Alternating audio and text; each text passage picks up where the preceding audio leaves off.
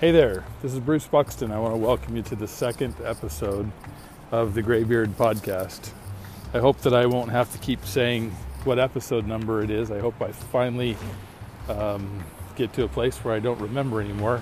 That would mean that I've made a lot of podcasts, and that's kind of what I'm after. Uh, tonight, I'm going to take you on a walk around Philadelphia. I just got here a few minutes ago, and I'm going to take a bit of a walk because I've been driving quite a bit.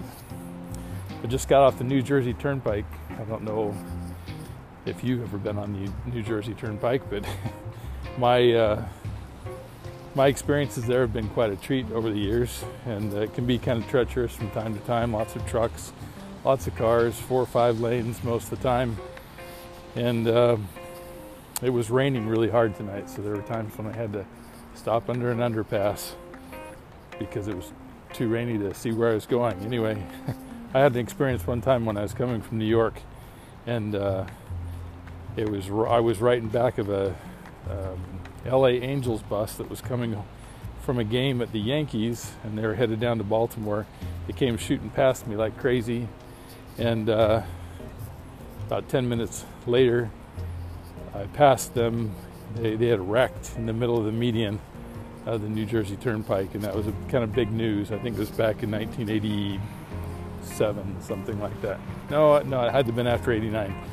Anyway, um, hey, before we get started, I just want to let you know a couple things. First, I'm not going to get all wound around the axle on um, how good I talk, how efficiently I say my words and things. I'm going to try hard to not get all worked up about perfection and do a lot of editing. I think that that would kind of go uh, backwards in terms of authenticity and the way my voice sounds and I, I want you to feel like you're talking to me. I want to feel like I'm talking to you too, because that's kind of the point of this.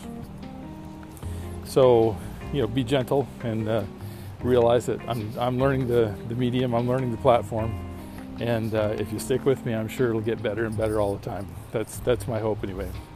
So today I was in New York City, uh, do a lot of business in New York City. Um, well, let me step back. I, let me. I, the first podcast that I had, I uh, was telling everybody that was listening that I, what I want to do is I want to have a podcast where you hear your voice, you hear someone like you struggling with the same kinds of things you're struggling with, um, the same kind of life you're living, and uh, uh, more than just daily struggles. I want to talk about success and about motivation and about what that looks like when you're a little bit older.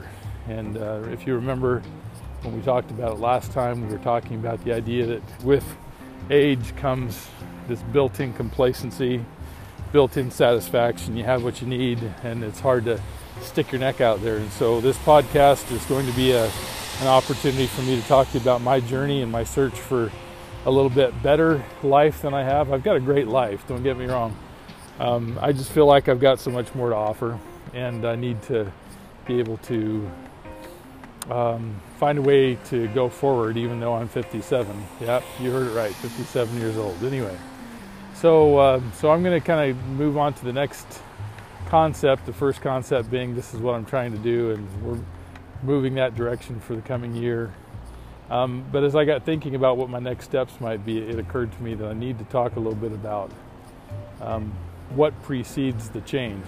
So, also, I, I, I want to use a lot of analogy when I talk to you. I think analogies are really uh, important. I think when we see ourselves in a in an analogy, it's very impactful and can really help us to get concepts deep into our into our psyches. So today I was um, in New York and I'm in Philadelphia for a conference for a couple days, but I, I was in New York all day and doing business with some people I've been doing business with for a while and I love New Yorkers, but holy cow, sometimes it can be pretty difficult to do business with them. But that's that's that's for another day. We'll talk about that another time. But if you travel much in New York, you recognize that um, sometimes it's a lot easier if you go to the same place all the time.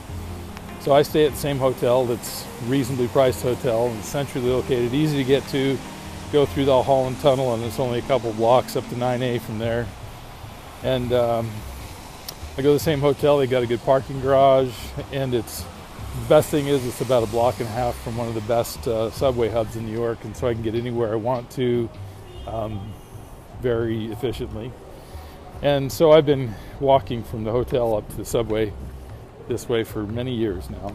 And uh, a couple years ago, I was walking up there and they started tearing down a city block. And I mean tearing the city block down, down past the ground and into the ground, about seven stories deep. And as I've been uh, watching it over the past couple of years, for they've been messing with that big hole for several years now. And it wasn't uh, about three months ago that they started to kind of uh, build above surface. You know, for a long time it was just a bunch of men and equipment and concrete and steel down there. And then about three months ago, I noticed that they had some steel girders kind of moving upward a little bit. And it's been about three months since I was in New York.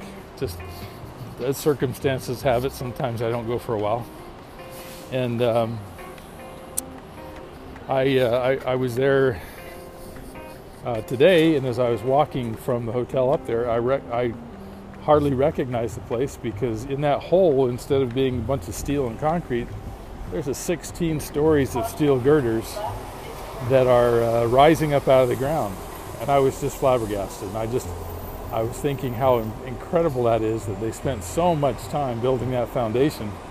And then uh, within a few short months, they're 16 stories high anyway, I just think that it's just a, an amazing thing. I, th- I, thought about that all day, and I thought about how much that's going to change the landscape, and how someday that building will be there, and no one will be even aware of the foundation that's seven stories deep that's holding the whole thing up.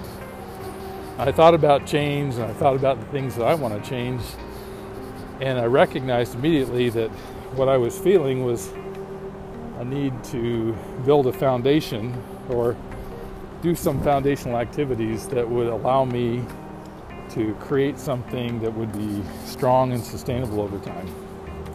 So I noodled all day about you know what that looks like. What what is that foundation? And there's something I want to talk to you about. I don't want to get really deep on you. No pun intended. You know, foundation deep, the whole thing. But I don't want to get really deep on you, but I want you to try and follow me for a minute. A lot of times when things when things occur in our life or we see outcomes from our daily living, sometimes we we don't really recognize what it is that has taken place. Sometimes we look at our life and say, where'd that come from? How'd that get there? Um, I don't want that. And uh, I'm convinced that much, much of the time, the things that we get um, are a result of the foundation or the what's under the surface, essentially.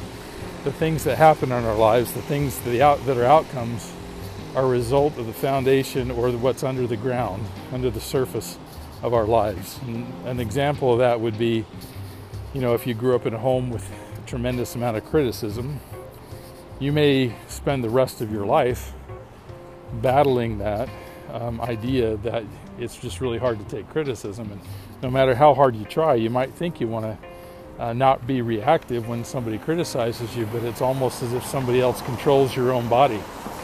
Um, you might live in a house where um, they paid no attention to eating healthy, and uh, your whole orientation to life was eating in a way that uh, doesn't support health. And it might just be the most difficult thing you've ever tried to get to a place where you can start to take responsibility for what you eat and how you eat, and that that will promote healthy living.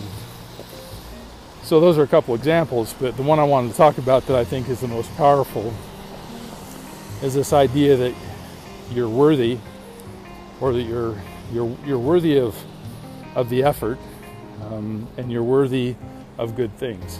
And uh, this is a little esoteric but again, stick with me. I think I think you'll get there. You know, um, lots of times we self-sabotage.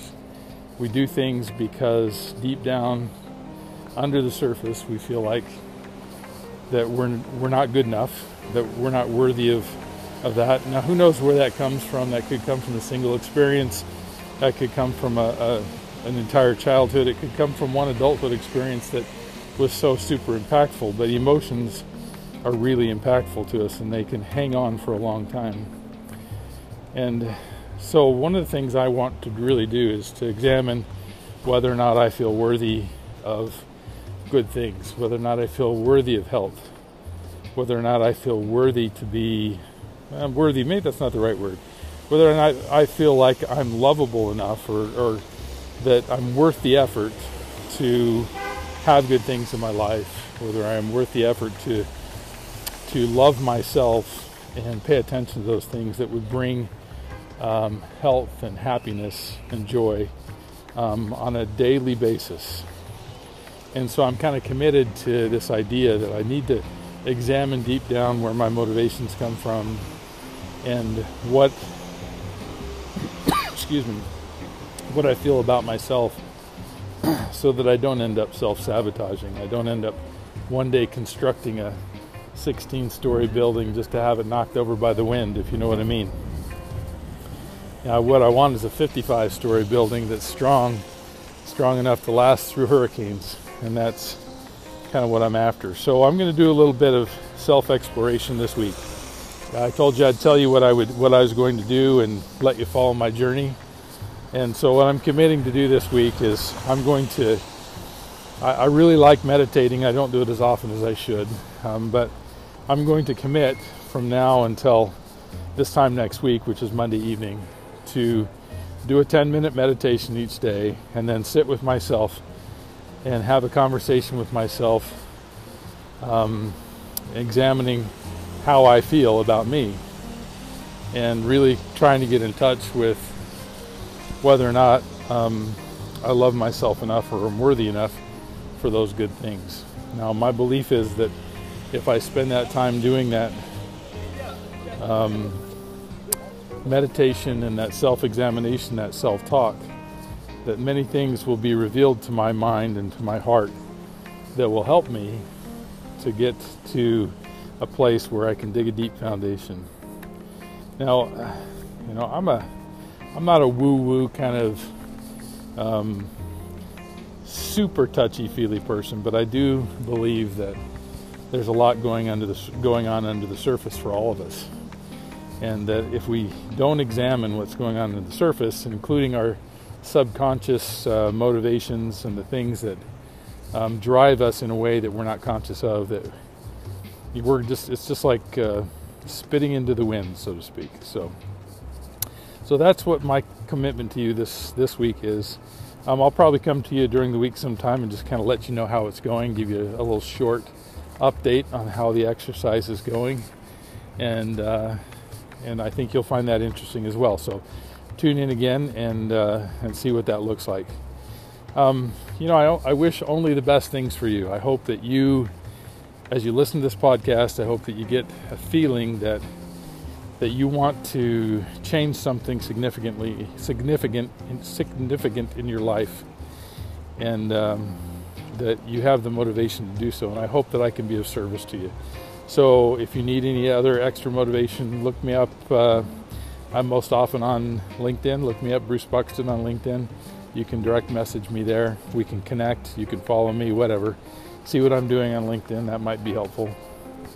And uh, and then we can work together and and talk these things through. I love helping people, and I love talking about these kinds of ideas. So. Shout out to all my friends who have listened to the podcast the first time. Thank you for um, making the effort. It means a tremendous amount to me. I'm blessed with great friends, and I hope that uh, I can serve you in some way. So until next time, I hope you're doing great, and uh, we'll talk to you soon.